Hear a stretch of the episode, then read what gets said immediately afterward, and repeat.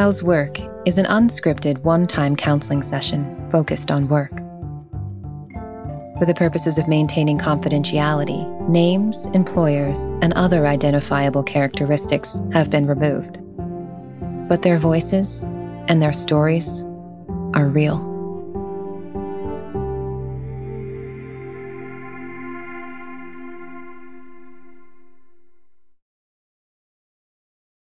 This episode is brought to you by Paramount Plus. Get in, loser! Mean Girls is now streaming on Paramount Plus. Join Cady Heron as she meets the plastics and Tina Fey's new twist on the modern classic. Get ready for more of the rumors, backstabbing, and jokes you loved from the original movie with some fetch surprises. Rated PG 13.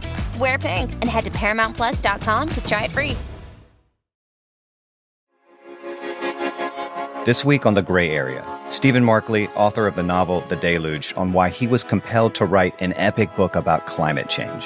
If 50 years from now we have used this period in history to turn the corner on the climate crisis, and you and I and everybody listening to this was a part of that, that is an incredible way to spend one's life. That's this week on The Gray Area, available wherever you get your podcasts.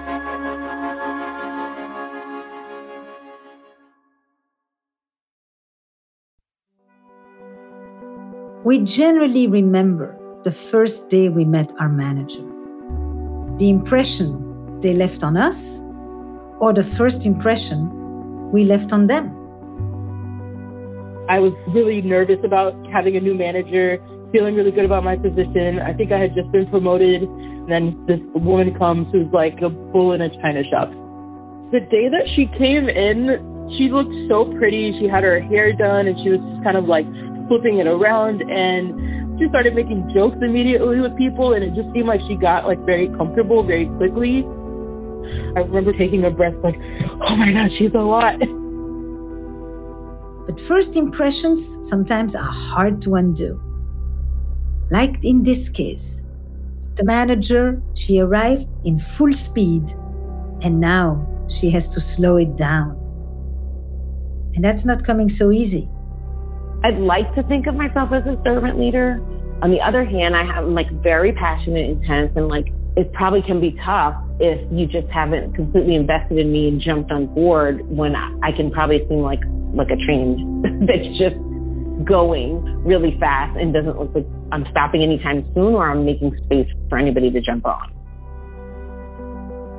It's been an up and down. I've I've likened it to like an abusive relationship in the cyclical way of it, where it's like we are really good for a stretch of time and then something happens and everybody's upset. Like in some ways, our relationship is very personal because, like, from the beginning, we have discussed what's not working between us, which is like intimate. Their relationship is organized around one word tumultuous. And tumultuous doesn't just mean negative, but it means intense, intense in every aspect. They appreciate the intensity, and at the same time, they would like to make it slightly less so.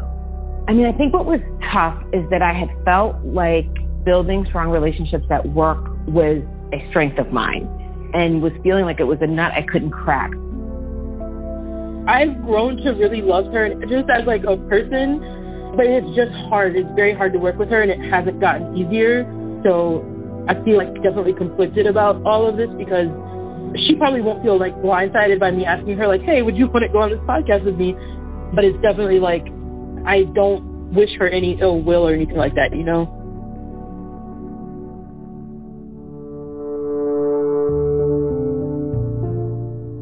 It's not that common that a manager will accept the invitation of their direct report to come and talk on a therapy podcast.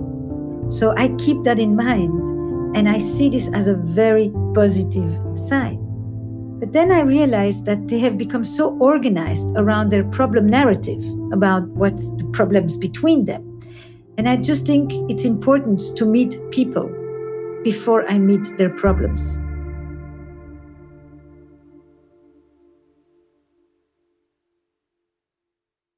So give me a little bit of a sense of who you are, where you work, where you come from.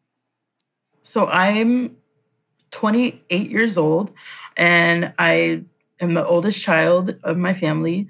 And my mom is white, my dad is black, and my dad is a black person who thinks he's white.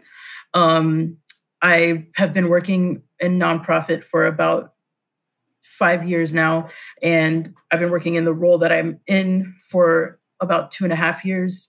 Um, Tell me what is important in the way that you described your dad. There was a reason for that statement. Um, he, he's been top of mind for me over the last couple days. He voted for Trump.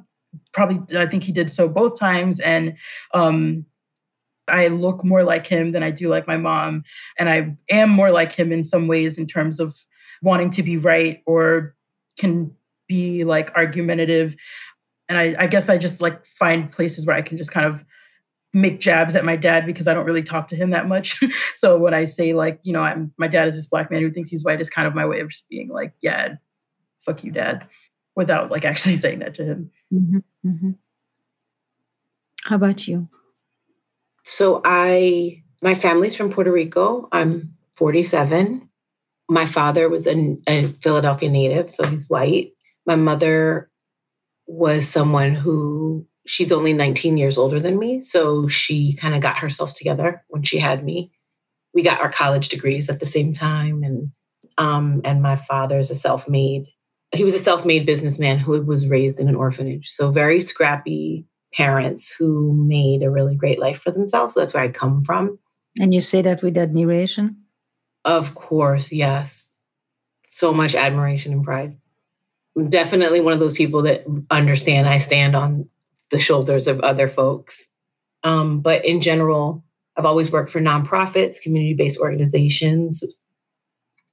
So I came in as um, what they call manager. You came in as her manager. Okay. Mm-hmm. She had someone before me. Describe the relationship to me. Either one. And remember, a relationship is a story. So you're going to tell a story of this relationship. And that sometimes involves how it started or the aspirations, the mistakes, the misunderstandings, the laughters. It has a it has a whole life in it. Hmm. Um, the first word that came to mind was tumultuous. um, I think that probably the only manager I've had who's made me laugh as much as she does. Um, we have had really, really good times, and we've had really, really bad times. And and I define good and bad. There's a all encompassing words, and for you, there's a there's a whole life in each of them. Yeah when I say good, I mean like we we work really well together. We don't have too many um, power struggles going on at the time. We we produce really great um, content and work for our teachers. And when it's bad, we are either not communicating or not communicating well. Um, and I'm feeling really impatient and stubborn and also probably not really understood or heard.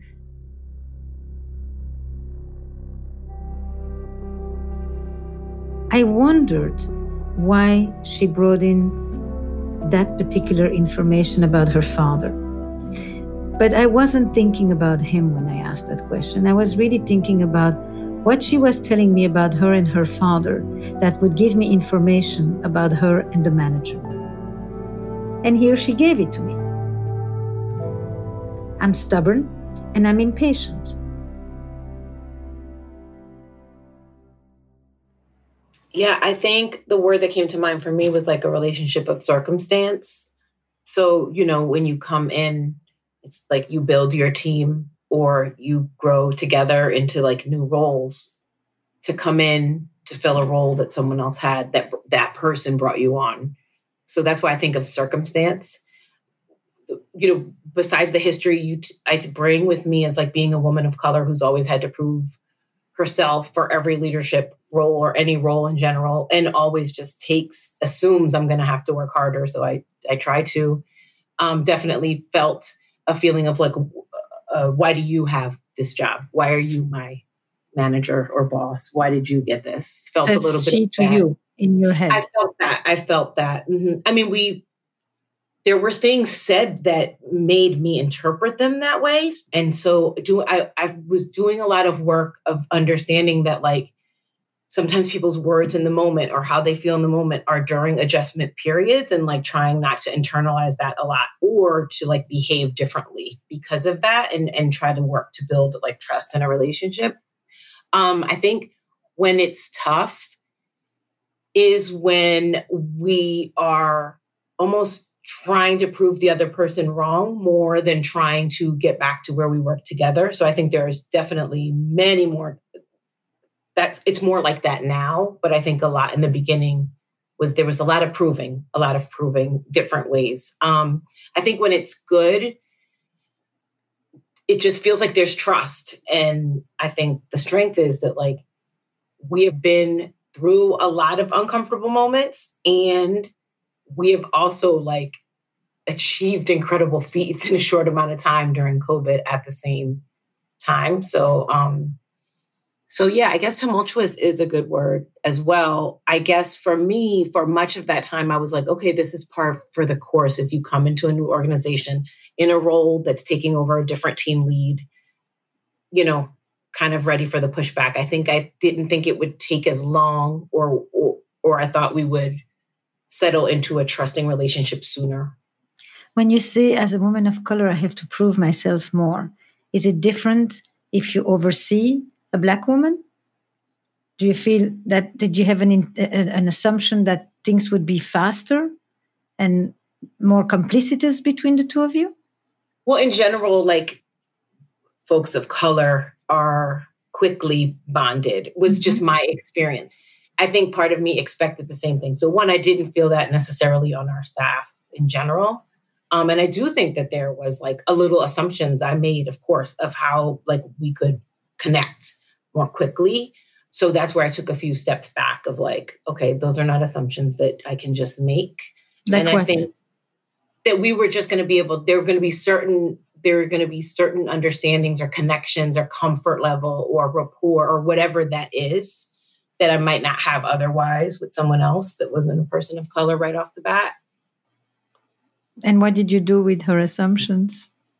They're well meaning, they're meant to bring you closer sooner. Um, they're meant to assume a certain level of understanding of shared reality, of shared struggles, etc. So I'm curious how you took them.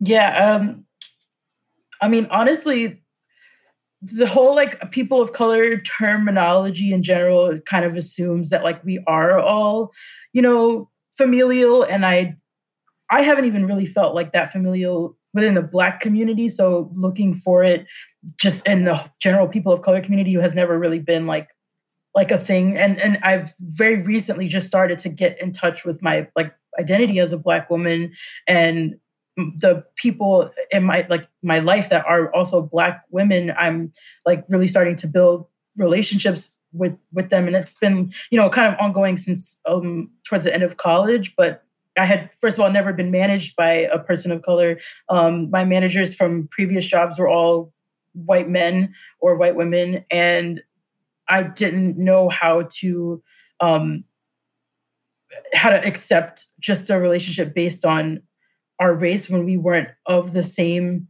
identities, um, especially from someone who is like in power in regards to my position so at the time, like I had not known that that's what was happening until she named it, and I was like, I think probably like at, at that time, my first interview was like, why would you do that? Um, and now I'm like, obviously, you would do that. Like we're we're a, a minority in general at our at our organization. We're starting to it's starting to flip, but it was definitely it definitely makes sense to me now, but at the time, it definitely did not. You're saying yes with your head. You're nodding listening and affirming. Yes, yes. It's a small team. So I think that like two of the new hires, one was me, one was a black man. Um, I think it's a team that's not always in the same office together at the same time. But in general, like right at that time, I was the only Latinx person on the team. Um, and then just aren't it, it was just outnumbered. We were we were not that diverse of a team. Can I ask you something? Do you have a different relationship in the reverse when your manager is white? There's white woman and you've had white woman and white men. I would say that I I have noticed I act differently with white women. With white men, um, I mean, my partner is a white man, and he's probably like the only one that I I actually like respect. um, with white men, I generally just I don't unless they have proven themselves to be aware of like you know their privilege and and things like that. I generally don't like they're just not like a really part of like my my my sphere. Um, but my mom is like a white woman, and I have noticed my own ways of being around white women is definitely different than it is with other people. In in in the workplace, how does that manifest? Uh it it can depend, but for the most part, I don't I'm very sensitive to their fragility and and almost um I can be I don't I don't think protective is the right word. I'm just kind of bumbling around that, but that's the word that's popping up in my head. So I feel like protective of white women. And I and I hate that. I hate that. I don't want that. I don't want that feeling. And so when I'm when I'm outside of work, it's like, no, fuck that. But when it's like somebody that I'm working with, um, all the white women that I've worked with have really endeared themselves to me in one way or another. And it's made it very hard to just to to feel like I can be very blunt or straightforward or even like angry or um like aggressive in any way. I'm sure that there's something to it because of my mom and I'm also sure that there's like I don't want to be a black woman stereotype of any kind so there's definitely like some of that there too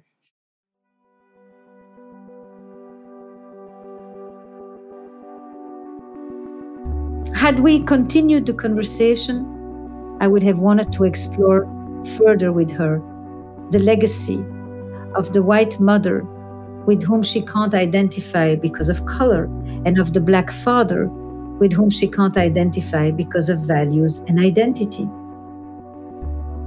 And maybe it would have shed more light to understand her relationship to the white managers, men and women, and to the current manager, another woman of color.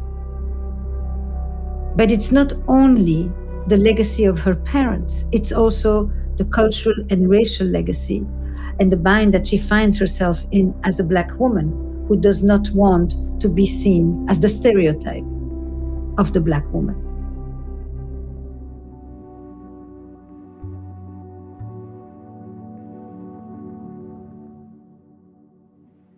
So, what happens? You arrive, and then what happens? It was kind of a tough entry for us and them because it's kind of like, oh, so these people are coming in as new leadership and making it seem like nothing we did was that great before.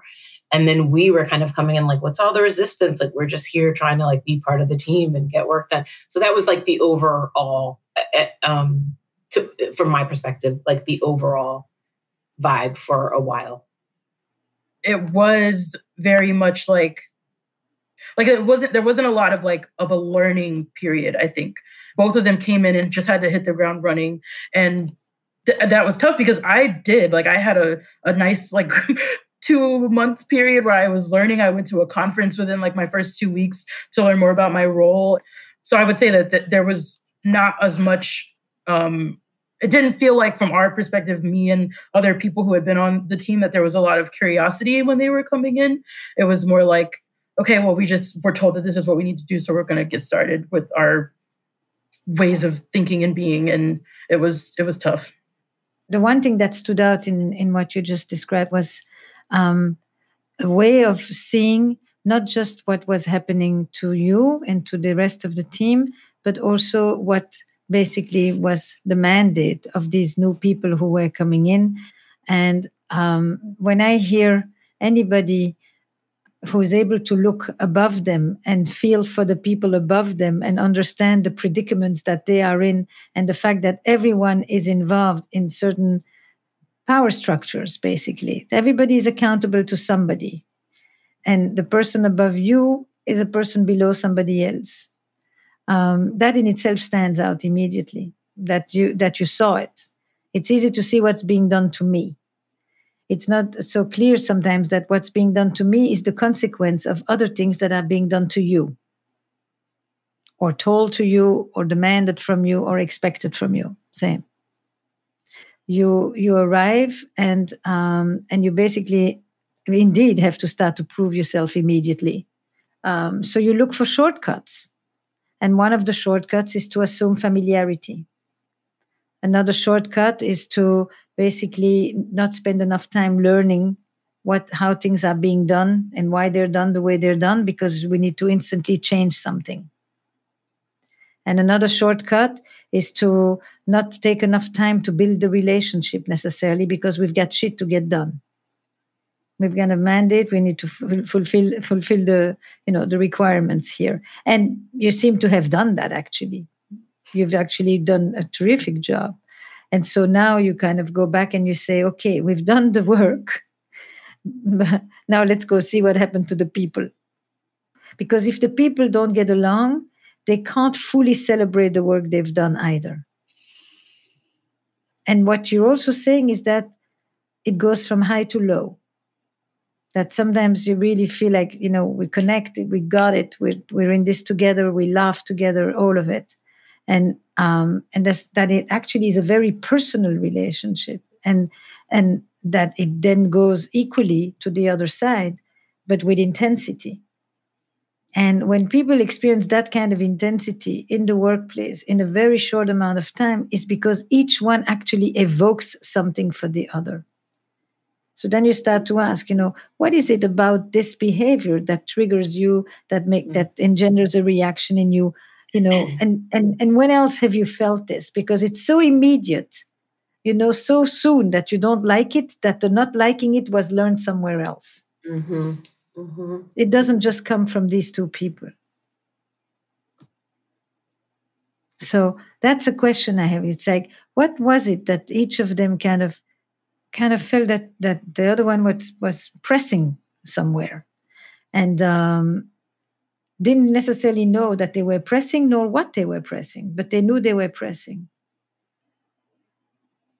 That makes sense? Yes.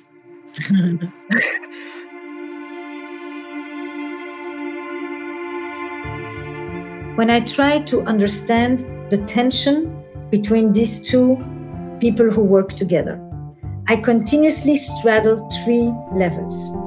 What is organizational? what is interpersonal or relational and what is personal or individual. What does each woman bring with her from her own history of relationships? What is being triggered between the two of them? And what is actually the consequence of something that is organizational and systemic, present in the room, although invisible? now tell me how. that it just it resonates a lot um with the with the first day that I remember just like thinking, oh my God, she's a lot. And then she would like refer to herself as like a bull in a china shop. And and that is something that like I've come to appreciate, but I'm now very curious about why that affected me so because it really did influence the just the ways that I showed up in spaces and conversations with her afterwards. And you know other bulls in China shops? My sister, my sister, um, yeah. Describe the bull. Oh, the China shop. you can do. um, my my sister, who I'm referring to, is two years younger than me, but she is very like uh, look at me and she's beautiful. and we are like, when we're all together, we are all very loud and very boisterous and fun.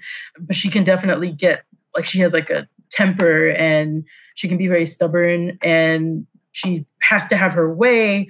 Um, she's not very great at listening sometimes.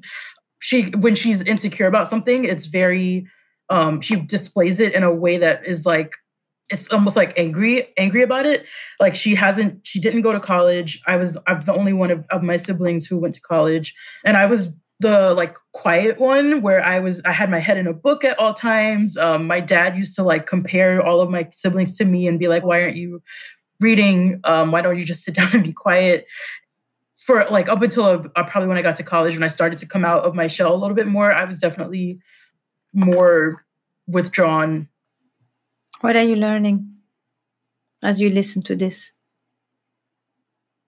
Some I've some I've she shared some of it with me a little bit. Um, I did not know about her kind of being the most bookish and and uh, and a little bit of like what I'm picking up on possibly is kind of getting lost in the shuffle a little bit too with all of these other bigger voices that she had around her and how they expressed what they needed and how they needed. Yes. I'm trying to let that sit with me for a second and see if it resonates, you know. Yes. Definitely um I definitely could see I think as I moved away from home and learned about just different things like I've definitely found more of a, a voice and a willingness to speak up about things at home but most of the time i i'm happy to just kind of be in the midst of my family being like loud and buzzing around and that's usually fine how does that training come to work with you? I don't have a lot of, it's not in my nature, I guess, to climb the ladder towards like promotions and things like that. I'm happy to be in a room learning and not as much leading or facilitating. Um, I love being on a team, and there's this duality where I I have I'm starting to have opinions and give voice to them more than I have ever really done in my life. But also I I'm really happy to just sit back and and listen. Do you experience her as more shy, withdrawn, and pleased to be on the team, happy to learn but not necessarily to claim? And how do you manage that? Do you have a view of her as capable of so much more and if she only you know takes that seat at the table that's pretty much right on the money um how i feel i see a lot and expect a lot and want her to expect a lot for herself too because i i've seen what she can do i feel like i want to leave as much space for her to see that in herself and want to grow, but also feel like I don't want to back off just because I get pushed away.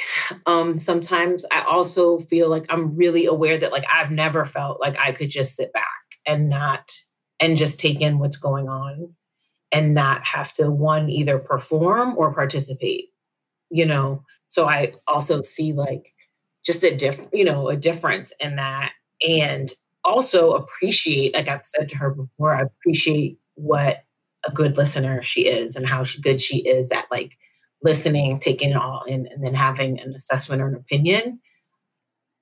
Where did you get the training of I can't sit still, I have to act, I have to make things happen, I can't just be a passive witness? Yeah, I think, you know, to have a mom who didn't have a high school degree and had me as a teenager, and then a dad who dropped out of an orphanage at 18 to like work and then build their own business. It's I almost feel like there's something in that like if if you're not proactive in working in that way, like you are left to a less fortunate situation. You know, I, I think it's called, I think it's survival and progress. I think for a long time, I understood survival and progress to mean that you can't ever sit back. And that if you don't take control of something, like you're going to be at the mercy of someone else's decisions. And how does that enter into the dynamic between the two of you? That I'm urgent about many things. I got it. Mm-hmm. I mean, I, I didn't get it. I just had a thought, but I'm going to wait. Go ahead. No, please share. No, I just suddenly saw it's like you, you know, in your world, you don't wait, you don't sit because it's the difference between, you know, moving ahead, creating a life, having protection versus being at the back and in your world, part of what gave you your strength is that you may have been quiet, but you listen and you think things through. You don't jump. You are deliberate. It's like both of you, in front of a certain precariousness, have a different response. One of you says, Things are not sure. Let me watch and sit and study this. And the other one says, Things are not sure. I can't just sit here. I got to act and mm. fast. That's what suddenly came to me. Does any of this resonate? Yeah. Yeah, 100%. 100%. Yes. I, I just felt this suddenly. I just thought, you know, I, I, I saw you in your younger versions. And then I see how it enters into the workplace direct. And then you feel that she's pushy when you don't like it in the in the in the lows. And she thinks you're too slow and passive and not and not uh and not what? What's the word for you? Sometimes i think interested i know that like i'm just yeah sometimes i think not interested well because but that's an af that's like if she was really interested she would already have done this she hasn't done this means that she may not be interested enough or see it in a certain way often what we might think what we differ on what we what focus we think we should be taking. Mm-hmm. So I think that's what impacts it as well. Um, it's like I feel like I'm like we got to make it happen, and I think then she's like let's see what happens, and then we're gonna do this, right? So I feel like that's how I would translate that into my own words. Mm-hmm. How would you put it? Mm. I mean that it's it all sounds right. I'm I definitely am like resisting the uh the the the mold. Like I don't want to be like this. I like I don't want that to be the idea of me, but I think it's I can't deny it. Like it's definitely a thing that I am I just I named about myself. Like I am I do want to see how things play out. Um I I try to be thoughtful before making decisions and um, moving forward with things and i and i and i cling to like just feeling safe about about things i think so i mean this this is an interesting lens it's not a definition of you it describes an aspect of you there's mm-hmm. so many others let's not reduce ourselves to one thing but it probably is one of the things that stands in the way of your tensions. That's why I picked on this one because it, you can feel it. It's energetic. I, I I hear you talk about how you got to take things in hand. You got to make things move. You and and then I suddenly felt when when you have that energy, I can imagine that the tension comes because on the other side is someone that says, "Wait a minute, those two stances create an interesting dance. It's stance, stance, dance, says my colleague Terry Real. And this is it. You have a stance, you have a stance, and together this becomes a dance. So now let's describe the dance. And I'm going to listen to you talk to each other actually.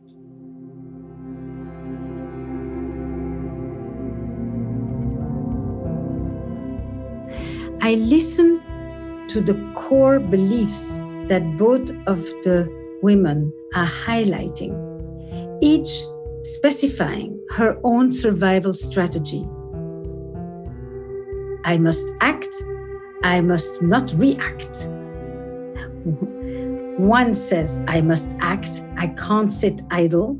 And the other says, I have to be careful not to react one finds clarity in thinking with some categories and structure, and the other finds resistance in being labeled, in feeling confined by words that are more general and don't capture the uniqueness of her individuality. Both of them, though, have real nuanced understandings of each other and of themselves, but they're caught in this dance at this moment that I hear very, very often.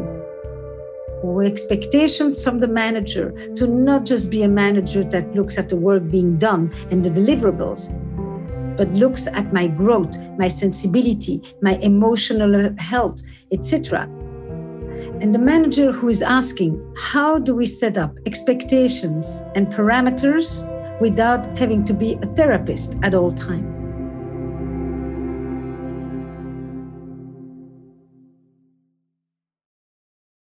An influential poll from the New York Times and Siena College last month showed that 23% of registered black voters said if the election was held today, they'd vote for Donald Trump.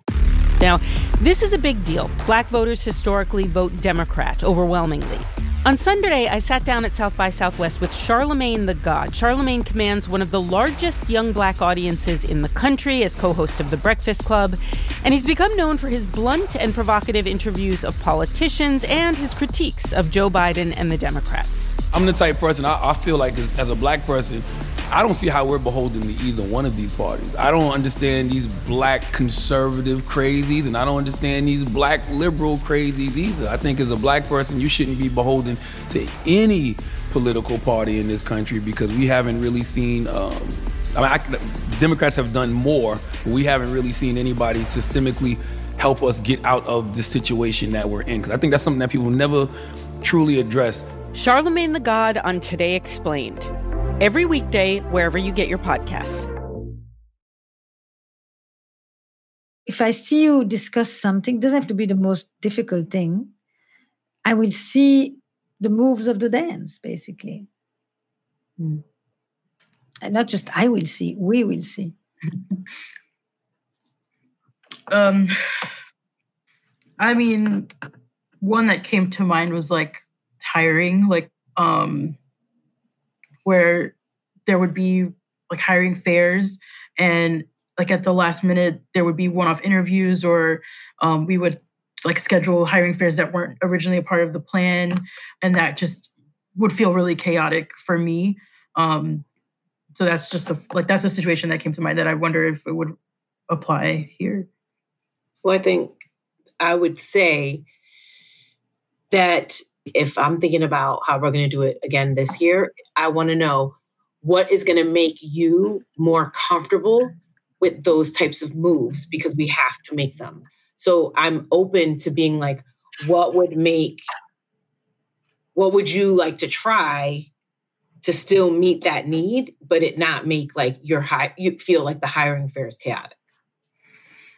It's not going to not feel chaotic. So my my thought of this was almost like I don't want to lead it. I don't want to like be the one in charge of it if it's going to be something that's like that I feel like I can't control or just like have some feeling of like this is this has an order to it and I don't think that that means it shouldn't happen that way because ultimately what you did worked. It's just that I I I'm happy to just like not be the lead on it, not be the person scheduling things and holding people accountable to RSVPing and things like that. If I just know that that's not something we're going to do, and and I'll just help with tech support.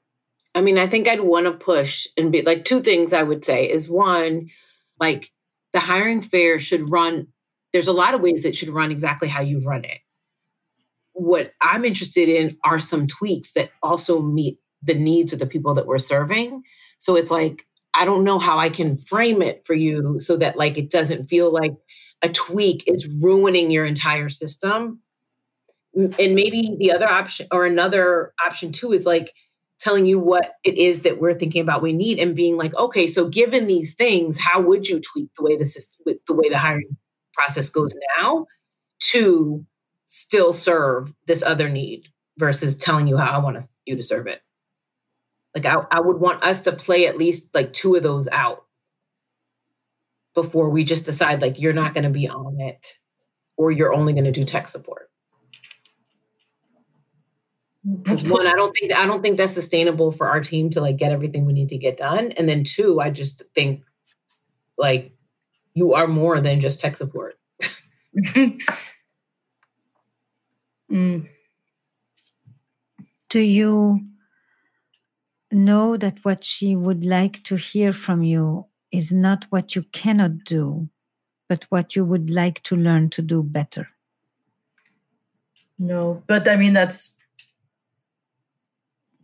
the place here goes to then she starts to think you're not interested which i don't think is what you mean mm-hmm. but you're talking about what no to this no to that can't here can't there and what she wants is to sense an energy it's the energy of getting it done that we were just talking about before she wants a little bit more of that energy Hmm. Yeah, I mean, I think give me something I can work with is how I'm thinking about it.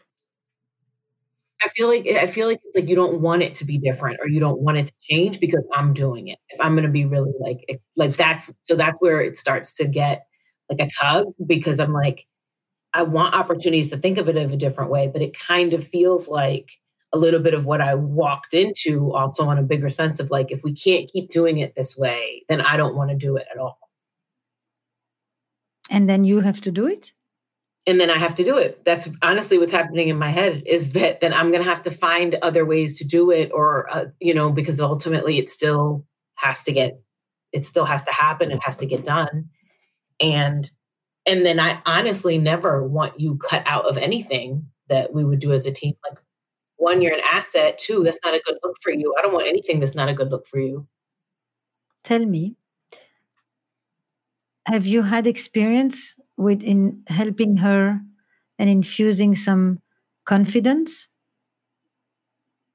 I mean, I don't know what that exactly what you mean by that, but I feel like yeah, I feel I feel like a I don't know if I can infuse confidence in her. I feel like I try to express the eh, observations and times where I feel confident in her. Same. Um, yes. With yeah, without because like I never want to patronize you. I always want to have high expectations because I'm always clear of like how awful it feels when you there's not high expectations feels terrible too. Um, so I'm always trying to have that dance. How are you receiving that? Uh I am struggling. I'm struggling. I I'm I'm thinking about the times where I think I feel like I was um energetic or like about it and it and it was it was misinterpreted as not believing or not buying in when I was like I'm asking questions or I'm trying to offer like my like feedback or just thinking like this just to me doesn't make sense so i don't like i would rather we try something else. So i'm i'm just struggling with the the feelings that i've that i've had in the past having brought me to this point of just tell me what to do and i'm going to do it. Because whenever i pushed back or whenever i tried to become energetic or offer something it was met with what felt like no no no like this is that's not what we want. We and it was always just like a like a fight. Um so i'm just like well fuck it then. I'm just not gonna like do that anymore. I'm not gonna push back. I'm not gonna like pressure test things if it's just gonna feel like i'm like starting a fight or causing a, an argument or something like that um so that that's those are these are things that are, are kind of just like going in my head right now because i'm i i do want to feel like I am I want to feel like I'm an asset to the team. Most days I I just feel tired. I hear I'm hearing it. I'm I'm processing it. And I think that and we can look at like what you're saying is put push back or coming being excited about something and like what I perceive it as like if there's misses in that as well. Um Yeah. What did you hear her say? That the words that I heard were like that when she has other thoughts or has other ideas or expresses another way or why she wants why she's invested in the way that it is being done if I'm asking for something different that like she doesn't feel like that's embraced that that is kind of pushed aside. Or that it becomes the source of a battle. Or uh, definitely becomes the source of a battle. You and you you see that yes. You see it as well. I, I see it. I know it. Mm-hmm. okay. So you you agree on on that on the yes. on the on what happens because it's a very different answer. That's i'm not just not engaged. I've chosen to not be engaged when my experience has been that if i do bring that energy m- my questioning my discussing um, is experienced or is responded to as if it's a as if we're in an argument. I think there are times i think that if i'm not feeling like the questions have to do with like how to do this better and if i'm feeling like the questions have to do with like resisting change you're right. I i am taking that i'm responding to that differently than i might to like new ideas or problem solving. So go a step further sometimes you can experience her questions as curiosity and engagement and sometimes you experience her statements as resistance and rigidity. Like she she closes off and you can't you know but the more she goes there that way for you that's when you start to chisel away. I have no choice. That's how it feels. I know that i need to develop in my own mm-hmm. skills but in that moment it feels like i have no choice because like i can't let this stop us and that's kind of like the narrative that happens in my head that creates what Esther talked about that I feel like I need to chisel away, which can't possibly be a pleasant experience for. No, I would not say that it was pleasant. but you're it's that's a fact. And do you see how the chisel machine gets activated? Yes. Because I think that part of what you're doing so beautifully here is to get a sense as to how each of you in some way elicits some reaction in the other person by virtue of your own behavior. And both of you agree you know there's a shared sense of reality here. It's not like one you have completely separate stories and you kind of wonder if this is happening to the same people so there are times when you actually do succeed very well in bringing her in where she engages from the place of how can we do this rather than I can't do it, or I won't do it. Let's study those. What have you done then, each of you, by the way, that made you be able to bypass the impasse? well, the first thing that came to mind was that when I've had a good night's sleep, things generally go better. Um, I like when I when I am taking better care of myself, I feel better overall. And that's one thing that I have not been doing a lot of for a long time. Um, and I do I do feel like a sense of ownership for when things did not go so great. Um, and and I think that when things did go well, like it was coming from both of us more. Um, and why has it been challenging for you to take care of yourself? I have self-diagnosed uh, depression. I I have been uh, I have consistently just you know gained weight over the last five years since I moved from my home to where I am now, um, and I am very comfortable with being comfortable. I don't overextend myself in my personal life to many regards. If I don't want to do something, I don't do it. If I want something, I get it. And that's just kind of like I feel so disgusting like saying that out loud. And but that's just like what my life has been like, especially during quarantine, but really leading up to that as I started to have like my own financial like independence and stability and just freedom really from like my mom, my family. Um Say more. Because there's more there. I am not the same person that I was when I lived at home. When I go home, I have to pretend like I am still that person, that I can't show too much of like who I am. Um, so COVID has definitely allowed me to just just be, just be, um, be at home and just not I wouldn't say that relax is even a word because I haven't been relaxed. Um, I've been working, I've been not taking care of myself. I've when I've had opportunities to take care of myself, I play video games instead or something like that. And um, I think when I when I had discipline, when I had any semblance of discipline for myself or self control, I was probably probably in I would say the latest was college, but the last time I really remember was high school when I had to get to school on time or else I would have been kicked out again. I had to get up and get my mom awake so and give her and make her coffee. And those were the times where I remember like having to be disciplined. And then once I started to get out of the house and not have to do those those things, it just discipline flew out the window. And with that, any sense of like urgency to get back to it. What do you learn from that? And thank you for telling. Yeah, thank you for sharing that. I mean, I've learned that if you, one, it's that how hard it is to not feel like you can be who you are when you're home with your family.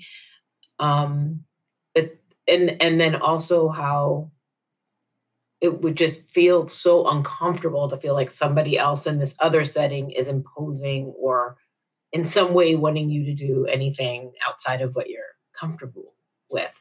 It's almost like you're a little spent yeah.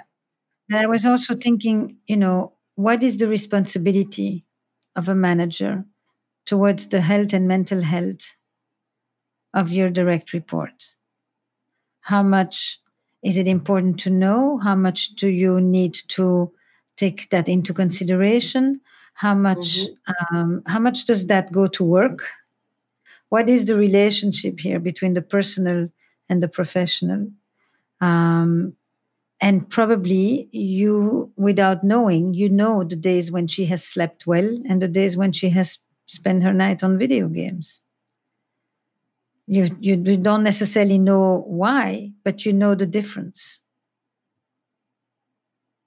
you yes know? and i and i and i do think like other times that it's been more pleasant and less battle i think are when like that part of me kicks in too where i'm like take the time you need or do the thing you need to do because I do value so much like your well-being and your health and mental health. And so like if you talk about when is it right Esther I feel like we definitely have that compassion for each other Beautiful. that is like really there. Like I've I've had to have two surgeries during COVID. I've had several deaths in my family and like she's just compassionate and understanding and picks up whatever she needs to pick up because of that and I try and hope that she's felt. I think she's felt the same from me. So I think if you she's ask us like what works, yes, if what works, like that's definitely we are both very um in tune with our humanity and like the humanity of, of others.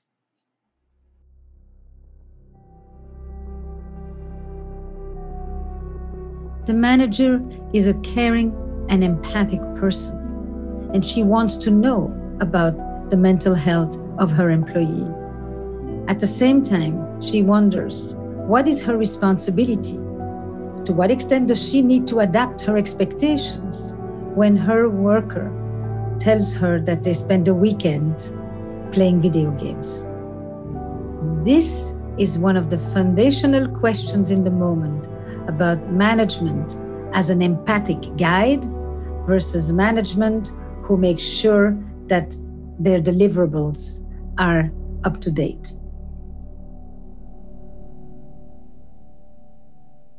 Let me ask you something else. You work with teachers who work in school with dire needs. Do you ever discuss that aspect of your work, the, the, the, the real bigger reasons of what's compelling about this here? You graduate at the same time as your mother from college. You are the only one in your family who went to college. This is an important subject in your lives for both of you. Do you ever have those conversations that actually remind you why you're there? we don't you know i'm so glad that you were able to like align where our experiences could be similar because i think a lot of times those conversations go into where like where it appears that we have completely different experiences or think about the work in such different ways. Um, but i think that we in many ways we do have experiences that don't differ in some ways you know so much. And it would i would love to talk about like how we feel and think about the work that we do and and how we're still here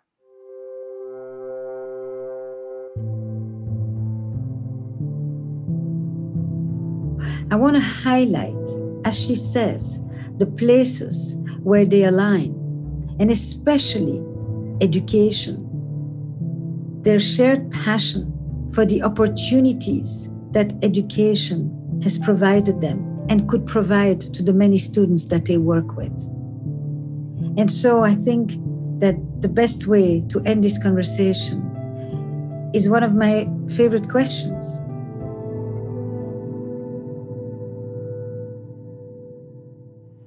What's one of the best teachers you had? I would say probably when I was in high school, I had I was in this AP psychology class and he he noticed everything that happened in the classroom and he could tell immediately when I became disengaged when I would just start like I would usually sit in the back of the classroom and he could tell when I would start to like drift off into my brain and he would just call me back uh, and just clearly really cared about like the students actually being a part of what was going on in the learning. So, a good teacher starts with the teacher you remember. You remember the best and the worst of the mm-hmm. teachers that we've had, right? But that to me, if you had more of those conversations, social justice, training of new teachers, what makes a good teacher, how do you become a teacher that's remembered? what does it mean for these teachers to come out of college right now and to suddenly be, go and teach virtually? I mean, it's like the weirdest thing they've ever, nobody thought about that. Your passion for education, what education has meant for you. To me, if you include those things in your work and in your conversations, it will change your relationship.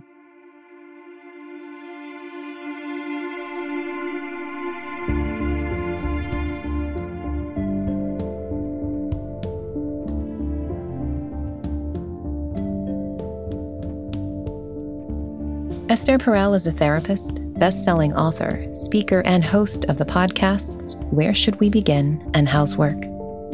To apply with a colleague or partner to do a session for the podcast, or to follow along with each episode's show notes, go to howswork.estherperel.com. How's Work is produced by Magnificent Noise for Gimlet and Esther Perel Productions. Our production staff includes Eric Nuzum, Eva Wolchover, Hiwote Getaneh and Kristin Muller. Original music and additional production by Paul Schneider. And the executive producers of How's Work are Esther Perel and Jesse Baker. We would also like to thank Lydia Polgreen, Colin Campbell, Courtney Hamilton, Nick Oxenhorn, Sarah Kramer, Jack Saul, and the entire Esther Perel Global Media team.